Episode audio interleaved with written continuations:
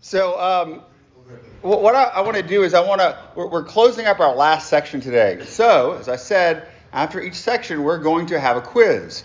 What I'm going to do is I'm going to give you the quiz. It'll be online and it'll be mostly multiple choice. You'll have 24 hours to complete it, starting Thursday of this week till Friday of this week. So you don't have to think about it by the time you go uh, on your little break. So, but it'll basically be from the readings and some from the class. It should not be that difficult. Um, what I want to do today, though, is sort of try to tie up as many loose ends as I possibly can, uh, mainly to be able to pass to or give us the opportunity to pass to our next section, um, which is going to be focusing on uh, anthropology, uh, focusing on the dignity of the human person. But I'm going to try my best here to present what should be essential to all Catholic sexual ethics, appropriate to the landscape that we face. Again, as I said, I can give answers. I'm not going to get a lot today, but we're going to hopefully flesh things out over the course of the semester. Today, though, just basically want to wrap things up and move forward by presenting very concrete, I think there may be five or six points that are going to be essential. They're going to tie everything up. The first one is this. When we're we're sort of like establishing the basis of a Catholic sexual ethics of moving forward of what we're going to look at is the importance of the sacramental worldview. Particularly uh, as opposed to that nihilistic worldview. We looked at the secular worldview. Uh, Carl Trueman does a very good job at that. And what our, our response is, is going to be, as we talked about those concentric circles, overarching the Catholic worldview. And so if we can see this is how we ought to view the world, viewing it from the lens of revelation, then it changes our anthropology, it changes our understanding of sex and sexuality. And we talked a fair bit about it last year, but what is the sacramental worldview, or this Catholic worldview? It's one that is open the metaphysical and transcendent, where in creation, all of creation reveals God. God reveals himself through creation and his love. That the sacred, the holy, is present in and through creation. That creation is infused with a deeper meaning, a deeper purpose, a deeper telos. It does not mean that we worship creation. We don't worship the sun and the moon like the primitives did. But we see God and his love and gift presented through that. And we can interpret a deeper meaning, symbolism, call it what you want. We live in a, a porous, not buffered existence. It's not just material for us to be able to manipulate and control. The Ratzinger article, which I moved to the recommended area, uh, that talks about this sacramental worldview, describes it well. He says, quote, if historical events, words of scriptures, and cultic realities can be called sacraments, then this means that the early Christian concept of sacrament included an interpretation of the world, of man, and of God that is convinced of the fact that things are not just things. I love that. The things that things are not just things and material for our labor. Rather, they are, at the same time, signs pointing beyond themselves of that divine love towards which they become transparent for someone who has sight. Unquote. So, yeah, we, we, we need to have dominion over creation, but these things, oil, water, meals, the sun, whatever, have a deeper transcendent meaning that can point to God and His love. And so, yeah, it's based on symbolism pointing beyond, this, this image that points beyond to something deeper. Uh, but it's more than that. It's more than just the symbolic world, as important as that is. It's the sacred world. It's not just, oh, this is a symbol. You could be a total pagan and believe in symbols. But it's the world that is enchanted. It's the world of Gerald Tolkien and, and C.S. Lewis I'm not saying that there are little fairies actually flying around, but there's a sacredness to creation, there's a sacredness to body, there's a sacredness to the world that we could see. And that's why I think symbol and sacred sort of come together in that traditional meaning of sacrament. You probably have looked at this in your sacramental class with Father Deo. Uh, we're going to look at it more when we look at marriage as a sacrament. Uh, but John Paul II gives that patristic definition of sacrament as what? Very simple. What is a sacrament in that deeper patristic definition? A visible sign of an invisible reality. I think it's proper to say sacrament or sacramental, a visible sign of a sacred, invisible reality. And so, theology of the body, at the very beginning, when John Paul II looks at in the beginning, he talks about the mystery of creation. Now, we're going to get this into later what he means between mystery and sacrament and how those words are similar but a little bit different. But basically, that we can look at creation and realize that we didn't deserve any of this. That it, but it's there and it had to come from somewhere. There was a creator who brought it all into existence, including ourselves. And so we ask ourselves, what is the reason for creation? It reveals the creator, but it also reveals his love. That all creation is a gift because we did not deserve it. That's the mystery of creation, revealing God's love revealing his gift. And so he uses, and we're going to come back to this a lot, the hermeneutics of the gift, interpreting creation, interpreting the body through this perspective of gift, the total gift of self, God's gift of self, Christ's gift of self, our gift of self. So, what is the response? It's one of gratitude but as we'll see, it's also got to be one of wonder. Wow, this is just completely and totally amazing how all of this sort of comes together and how God reveals himself to us in his creation. And, and so I, I, think we could say that, that, that the sacramental worldview, which if you read the article that I connected to this, you'll understand the difference between that and the secular worldview it's connected to what we talked about last semester the moral imagination. That we can use symbol and story and narrative to communicate deep moral truths. That these, these stories matter. I sort of discussed it last semester that stories, rather than dogma, are often much more convincing. Uh, or, or, a novel can teach us a lot, or a movie can teach us a lot more about a moral truth than, let's say, simply reading about it in our textbook. And so we need to see these things as possible to communicate truth. And it establishes what we used to talk about in seminary. Maybe we talked about it last year this dichotomy between Homo faber, the man who makes and constructs, versus Homo pontifex. Pontifex building the bridge builder between the created world and the transcendent so it's the person, it's Homo Pontifex, the one who's able to see symbolism, able to see truth, able to see the sacred that can build that bridge. Otherwise, you're just destined to living in a world of raw material. I will also say, and I think this is something that I came up with last year, maybe it was inspired. If you're going to look at the, the symbols or like what type of person, besides Homo faber versus Homo pontifex, how do you see this typified? Is the difference between the cynic and the child. The cynic is the one who's skeptical about everything, who doubts, you know, God's goodness, doubts his existence, has that nihilistic worldview, versus the child who looks at the world with wonder and sees God and, and all sorts of things. The cynic is also the critic who's sort of jaded and is always tearing things down versus the child who's building up, who's constructing stories, who's constructing scenarios where he can play and, and see how God works. It's despairing outlook versus the hopeful outlook. The childlike wonder at the mystery of creation and the childlike trust, as we talked about last semester, in the Father and Christ and his plan for salvation.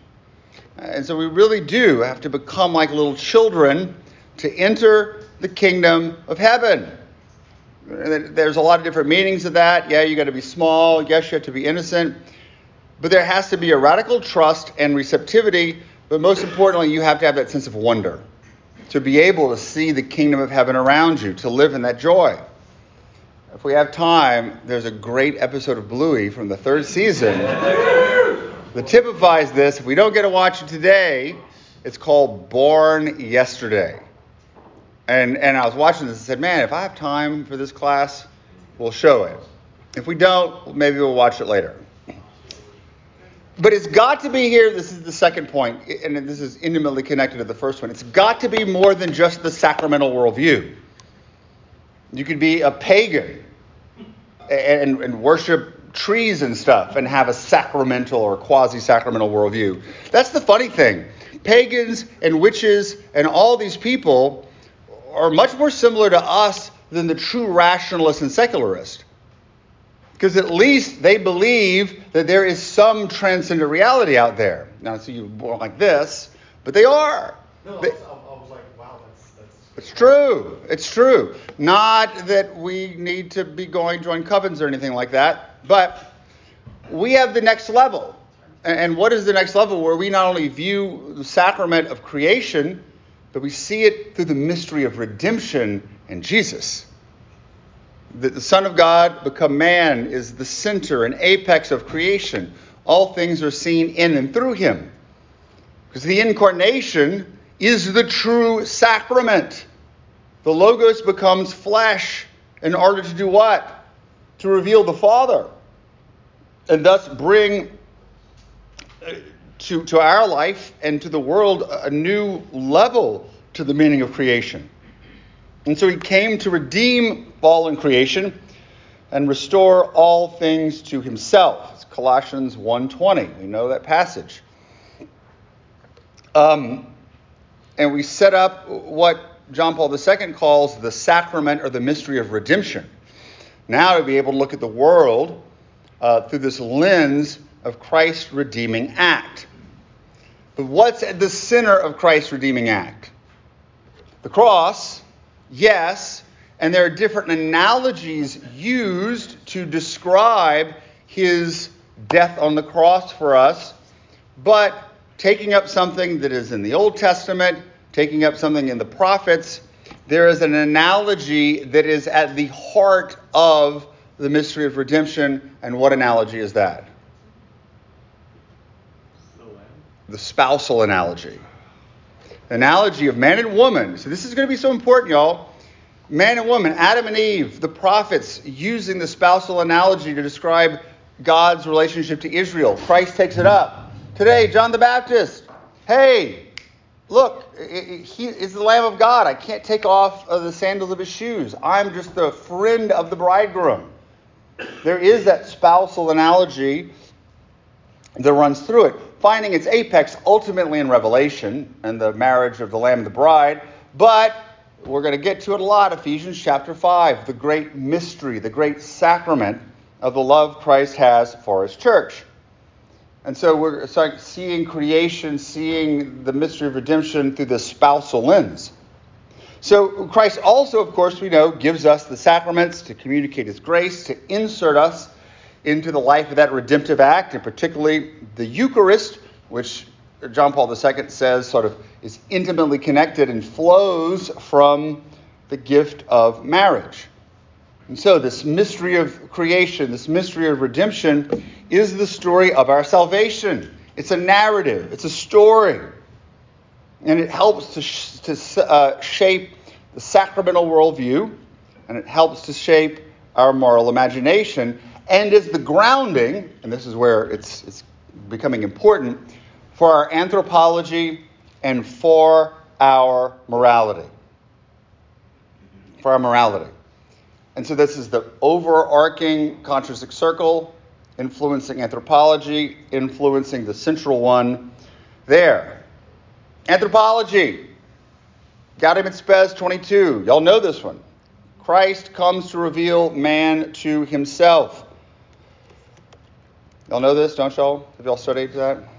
The truth is that only in the mystery of the incarnate Word does the mystery of man take on light. For Adam, the first man, was a figure of him who was to come, namely Christ the Lord. Christ, the final Adam, by the revelation of the mystery of the Father and his love, fully reveals man to man himself and makes his supreme calling known. And so we, we know who we are, we know what our body is, the dignity we have as persons. And then it also transforms morality. What, what was the first stuff we talked about last year? For Christians and Catholics, morality is not primarily about following laws and rules, but following Jesus, The person of Jesus. the person of Jesus. And so there is going to be that interior transformation. But for our purposes here, rather than just like the transformation of anthropology and ethics, there's the transformation of sexual ethics, where sex is not just something biological that we do just to reproduce, or in the secular worldview, it's not just there for recreation. Because of the sacramental nature of creation and because of the incarnation, the spousal analogy, sex and the body and sexual difference and fertility is infused with meaning. In the secular, in the secular worldview, sex becomes disenchanted. So there's no sense of the sacred. And we've talked a little bit about it the influence of technology in all of this, making where now, hey, I have power over sex and sexuality. There's no sacredness to it. The problem of the technocratic age. And that's the importance of that Christopher Derrick article. How many of you read that? The one, The Desacralization of Venus. I remember when I was presented with that article, we were taking a, a Pauline class, and there was a professor who would just ramble on nonsensically. He was an Irish guy. And I remember just hated the class. And one of my pals said, Imagine you're in a pub drinking a beer just listening to him tell stories. And that made it much easier. The problem was I couldn't actually have a beer because it was 9 o'clock in the morning. But, but, he would mention these articles, and I remember looking up this one. Christopher Derrick is a disciple of C.S. Lewis. And this was written in 81. Did y'all see what magazine it came from? America. America. Well, different. World's changed. But basically saying that every single crea- culture, every single culture besides ours, which is this technocratic age, has seen sex and fertility connected to divinity, even to the point of creating gods and goddesses. Venus, the god of love, the different goddesses of fertility. What is the little Sheela na gig, whatever you call it. There's little, there's little, these little icons, these little fertility gods and goddesses. And even to the point, well, what, what was in the Old Testament?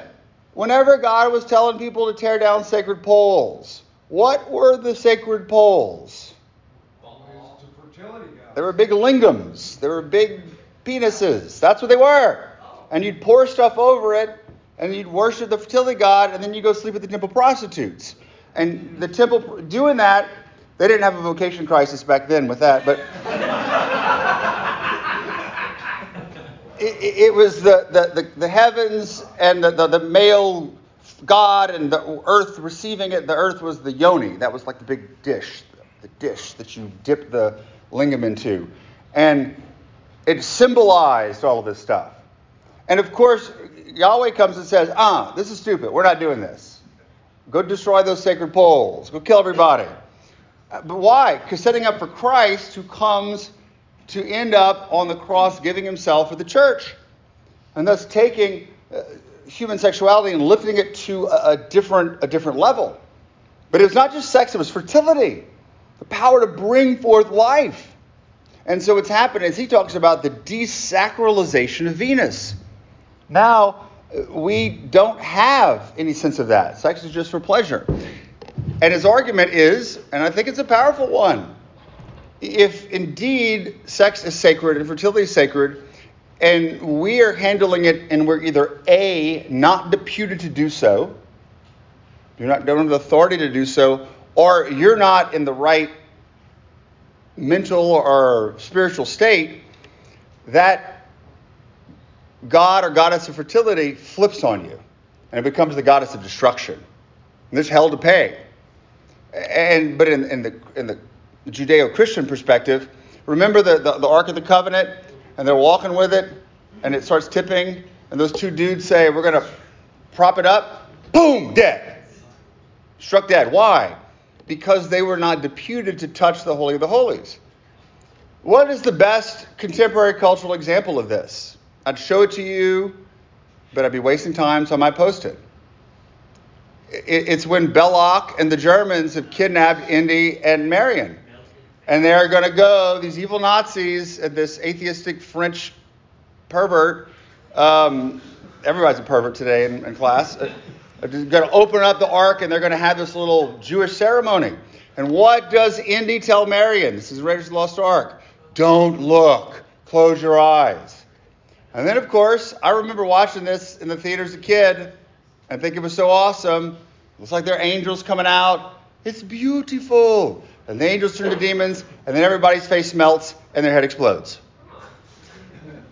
This is what happens. It's what happens. And, and, and again, could there be some of the destruction that we're seeing sur- surrounded around the sexual realm because there is a deeper spiritual truth here?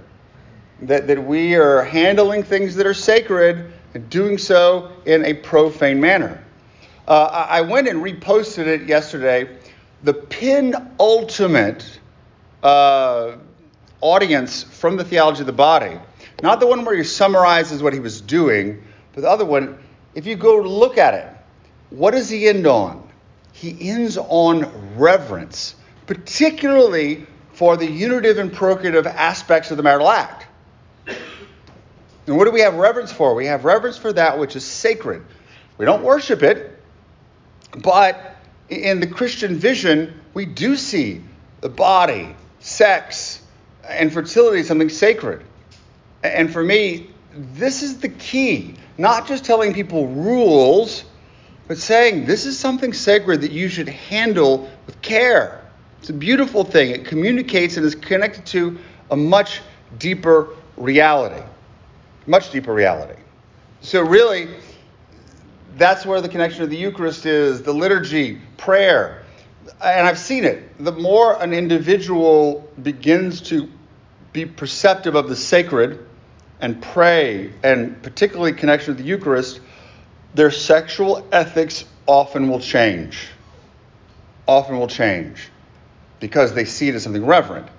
When I have couples come up to me and if they're not going to Mass on Sundays, or if they're just doing because they have to, guess what? They, they, they're doing some other stuff, nine times out of ten. But if they're, try, they're going to Mass on Sundays, chances are they are trying not to do that other thing. And particularly for couples who like pray a holy hour together once a week and who go to daily Mass, uh, it's a much different way they act things out. So we'll talk more about this later. So here's the important takeaway, at least before we get to the second part. Without understanding the Catholic worldview and the centrality of Jesus in the Christian narrative, sexual ethics and anthropology will not make sense. We saw that last semester. If you're not following Jesus, it's just going to be a bunch of rules. And sexual ethics can't be that. It can't be just a bunch of rules. It flows from a worldview, it flows from an anthropology. And if you read that, that section, you know, converting our vision, talks about that if you don't have it, if you're not converted, none of this is going to make sense. You have to have that overarching vision. You've got to know the person of Jesus. And so the reality is, this hostile culture around us, I'm convinced that we're probably not going to convince them through reason. We may just have to say, we're going to agree to disagree. You live like that, I'm going to live like this. And that's the way the early Christians did it. And it's their way of life, their charity, their holiness that gives a deeper witness. Make sense? So, that's the, the overarching worldview, and we're going to get to some, some more specific things. But here is, since I, the, the first lesson of the class this is the thing that came to me, and I've alluded to it, and you can tell me if you think I'm wrong. That we uh, talked about how the discussion of morality, specifically sexual immorality, has moved from behavior to identity.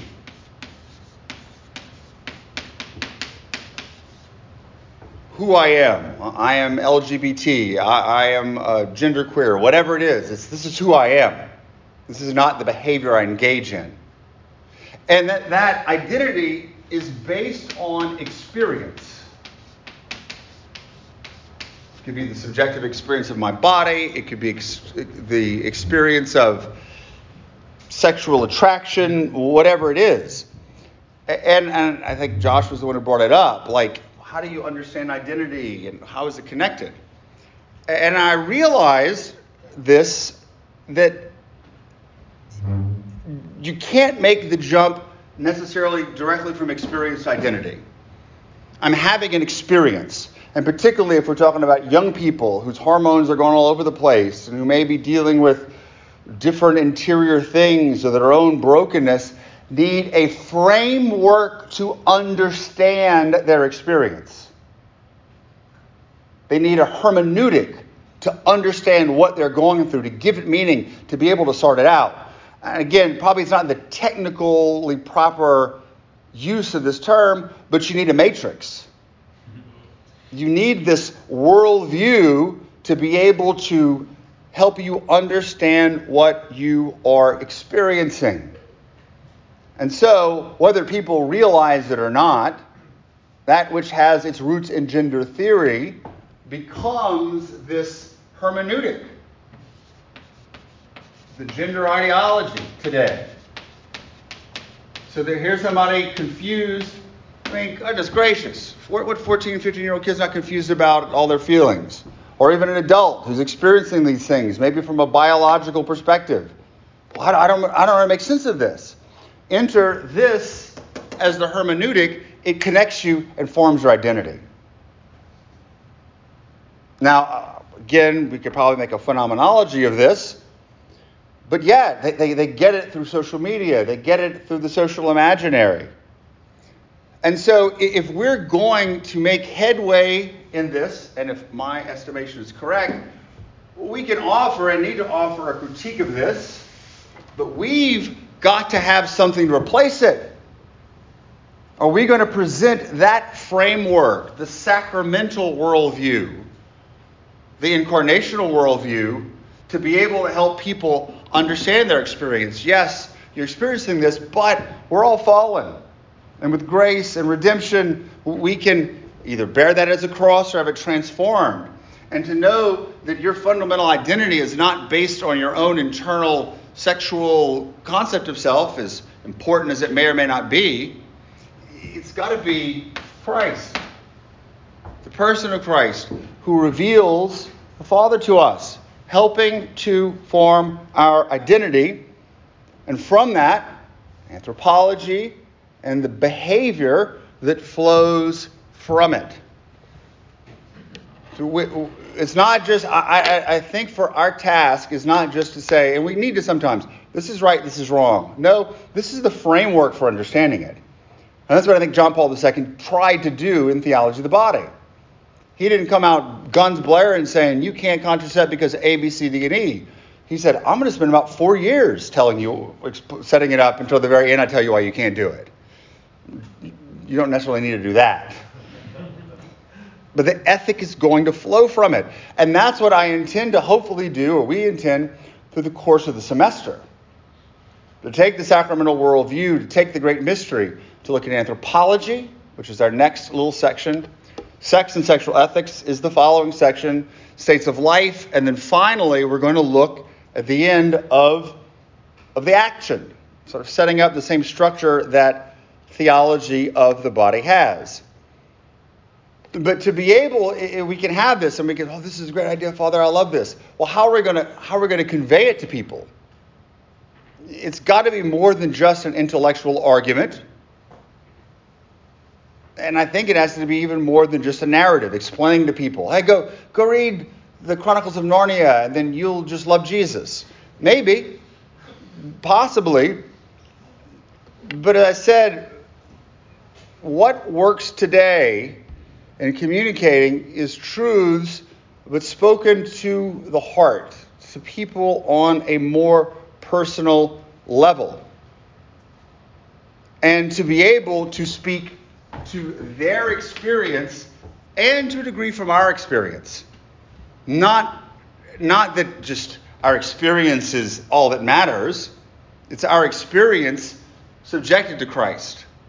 And to help them to see their experience, to communicate in a way that is most effective. Particularly for people who are confused and broken and filled with shame and self destructive behavior. And let me tell you, you're going to see it.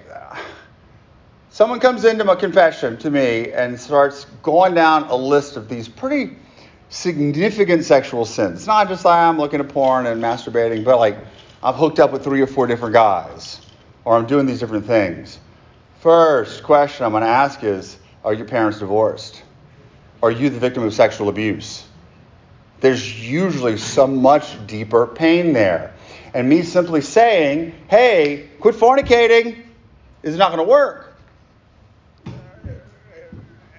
As, as, I quoted last year, and I'll quote again this year, you are not going to reason someone out of a position they did not reason themselves into the first place.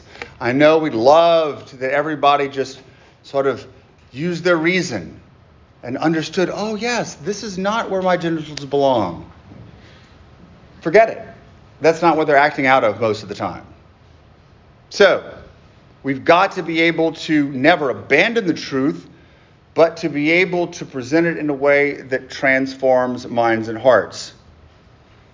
So, this is where, yes. I was just going to ask you when you say you have to go back and ask um, some history of a person, whether it was parental status or have they been mm-hmm. abused, can it be just several generations of of family not having anything to do with God? Oh, definitely. It can.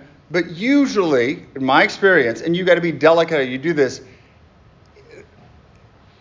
If it's some really significant bad behavior and you just got to pick it up, there's usually some deeper brokenness there. It maybe started that way, but let me tell you all, we're to have a class on it. There is more sexual abuse and trauma than you could possibly imagine out there. You can't even imagine how bad it is. And so we don't automatically assume that's what it is, but you chances are you have a person if they weren't broken before, they've done some hooking up, they're broken now. Yes. So from your own personal experience, not that you have to give like a concrete example, but how do you work with that of like meeting someone's experience, like you know saying like I'm not gonna deny your experience because that's like a means to be able to interact with them. I'm about ready to tell you. Look at that. How do we do it? Now, granted, I can give basic principles, but prudence is going to help you decide in individual situations how to do it. First, I really honestly believe, and again, I, I, I believe the truth. I mean, I, I talk about theology. Personal testimonies are effective. Stories and narratives speak to people. Tell me, uh, again, I'm not going to ask y'all because y'all are a bunch of seminarians. But let's say that you have a, a, a, a, parish or some sort of a convention for men or for young people or for women or for college students, whatever it is, and you say, there are two talks you can choose from. One is going to give a talk about the um, ethical principles that anchor theology of the body. Maybe they'll call it really cool or another person is going to give their personal testimony of how they were abused sexually or they acted out, they encountered Christ and are now living a holy life.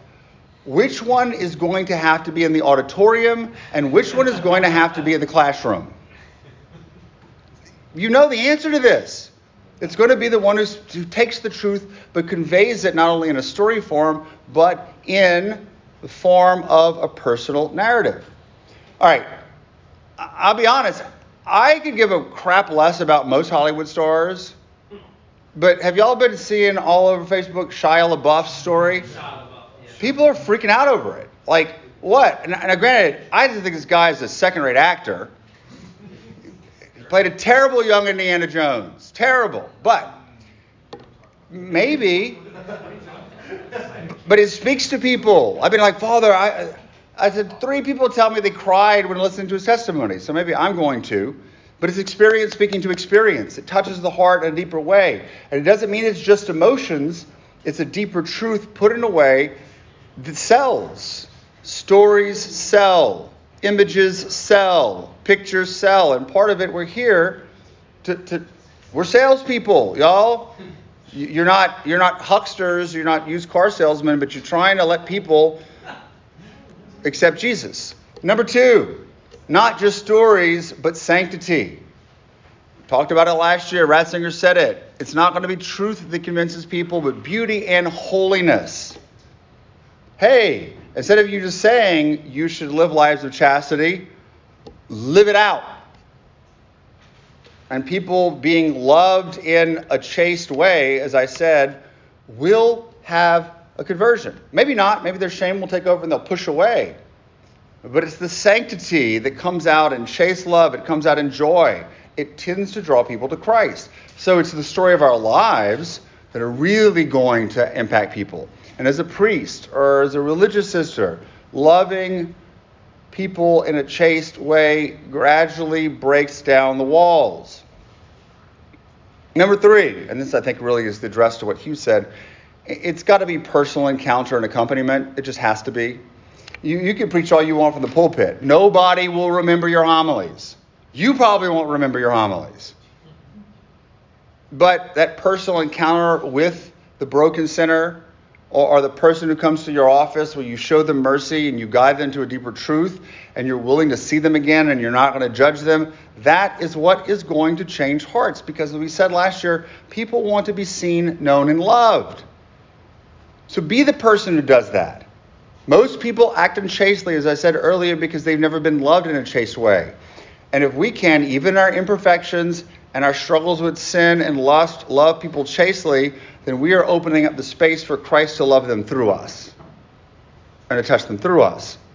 But it takes an experience. You can know in your head, I know I am a son of the Father.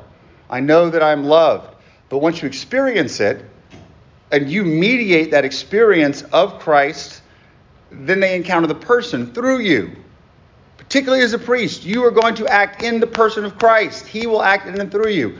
I'm not, granted, look, hey, discipleship phase, it's all great. You need to learn to have friendship with Jesus.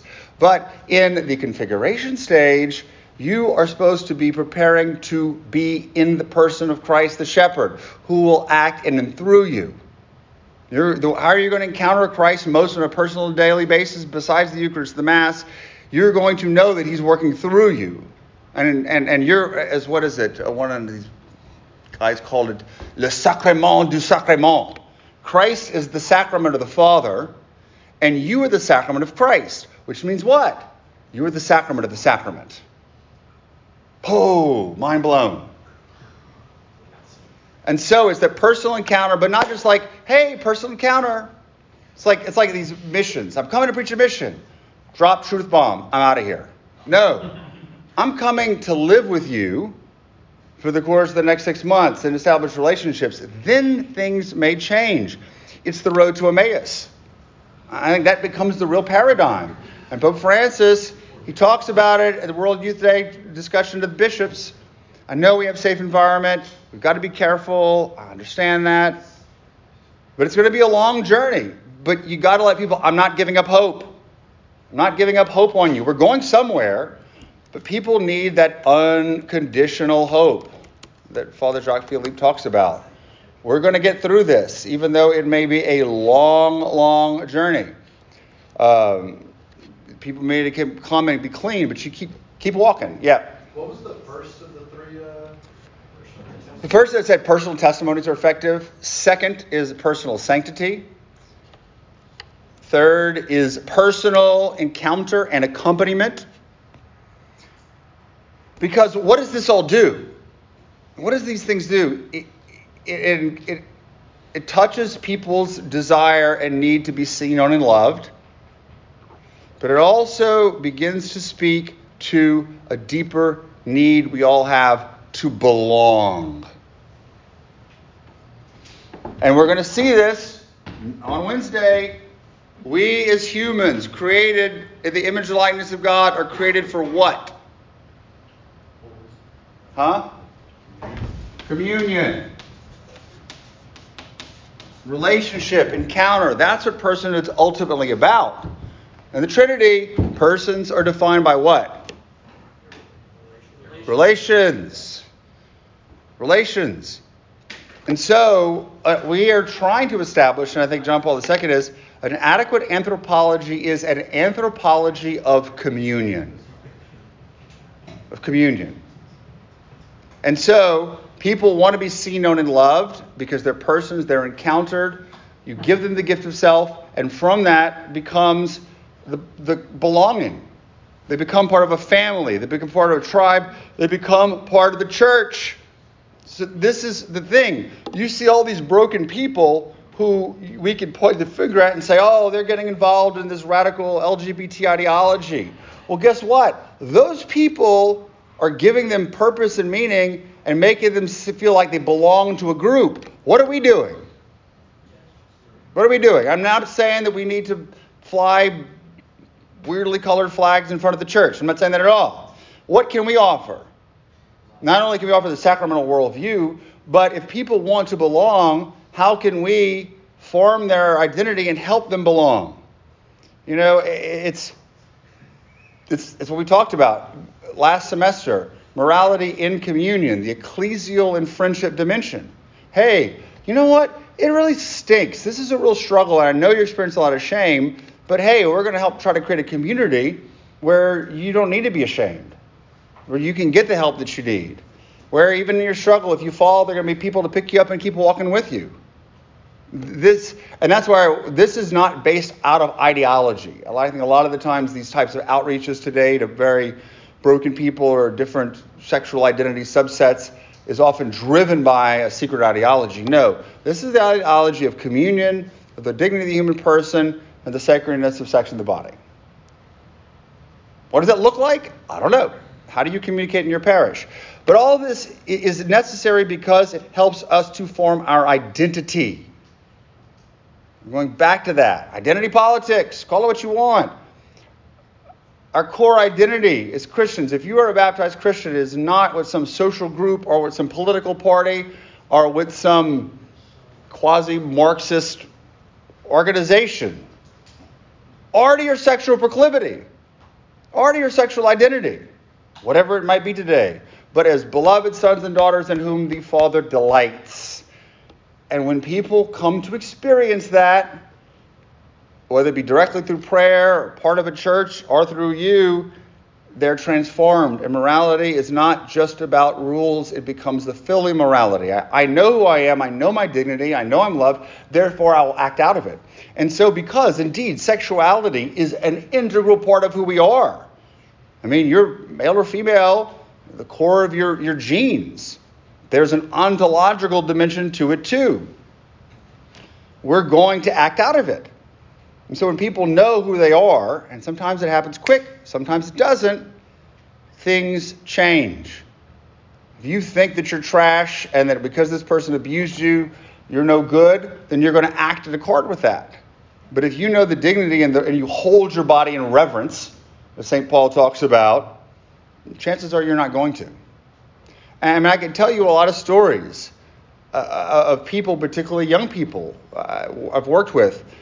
You know, uh, let's say a young woman who, before she got to college, in a broken family, but it wasn't the most perfect, and got involved in the party lifestyle, even in the first years of college, and all the things that usually entails wanted to believe, but kind of really struggled going back and forth with that belief. Wanting to practice, but falling away. And it wasn't, and this is one story I'm thinking of that becomes somewhat of a composite because it happened a lot, encounters someone else, particularly another student, who knows who she is and is really good at loving people and sees that other girl who's living in her shame, but there's no judgment, and things begin to change not overnight, begin to change because she knows who she is. She studied theology of the body. She went to Catholic schools. She knows what it is, but it's that encounter that over time of her journeying and loving her changes her. She gives up the party lifestyle. She starts coming to Mass. She becomes the sweetest person you could possibly imagine. She meets this really great guy. They get married. they want to have this wonderful family, and now she's trying to get a degree in theology to influence others. So you need your theology, but it needs to go with experience. And finally, you know, I want to say, as we talked about last week, there is a spiritual dimension to this. There is a spiritual dimension to this. As much as we can put psychology and ethics, there's a spiritual battle. And, and I think mm-hmm. I talked a little bit about this um, before that we are talking about symbolism, symbolic, the sacramental creation. Symballein. Did we talk about this last year? Or y'all heard this? Symballein. The English word ball comes from ballein in Greek. Ballein means to throw together. I think which is symbolic, is thrown together. What is the antonym of symbolic? Diaballein. To throw it across, to throw apart. So the diabolical wants to destroy the sacramental, the symbolic, wants to cause confusion, wants to distort the image. And so, where God has instilled, we believe, into creation a perpetual image of Himself. That is, the human person created the image and likeness of God, and as we'll see, particularly the human couple and the family and their communion. So if you break up the family through this diabolical action, what, what are you doing? You're destroying the Imago Dei. So there's not going to be that image of God there, or it's going to be distorted or perverted. This is what he wants. Uh, and I, it's there. It's the attack on the family. Think it's also an attack on the woman in a particular way. Her fertility, her, her, her Mar- the Marian symbol. So we have to recognize that. And besides praying the rosary and, and really encouraging that sacramental perspective of communion, we, have got to do our best to, to really try to restore a sense of the sacred. Did y'all, if y'all read the Philip Rieff thing uh, that was talked about and that reading from Trueman, Philip Rieff comes up with the concept of death works, where he's not saying it from uh, like a spiritual perspective, but basically a death work he calls it. This is that guy who wrote The Triumph of the Therapeutic, an all-out assault upon something vital to the established culture. Every death works represents the admiring final assault on the objects of its admiration, the sacred orders of which their acts are some expression in the repressive mode. Well, what does that mean? It means that things that are sacred, the family, sexuality, whatever it is, is going to be attacked. And as they puts it, the sacramental will become the excremental. Destroy the symbolism, destroy its meaning. Pornography is, ult- is a great death work. The sacredness of sex and marriage, we're going to push pornography. Yes, it's from a, they're, they're human agents, but ultimately what does sex become? It, it's removed from its sacred sense, which is veiled and covered. And so it becomes something diabolic. What's the ultimate death work? Abortion. abortion. Sacredness of life.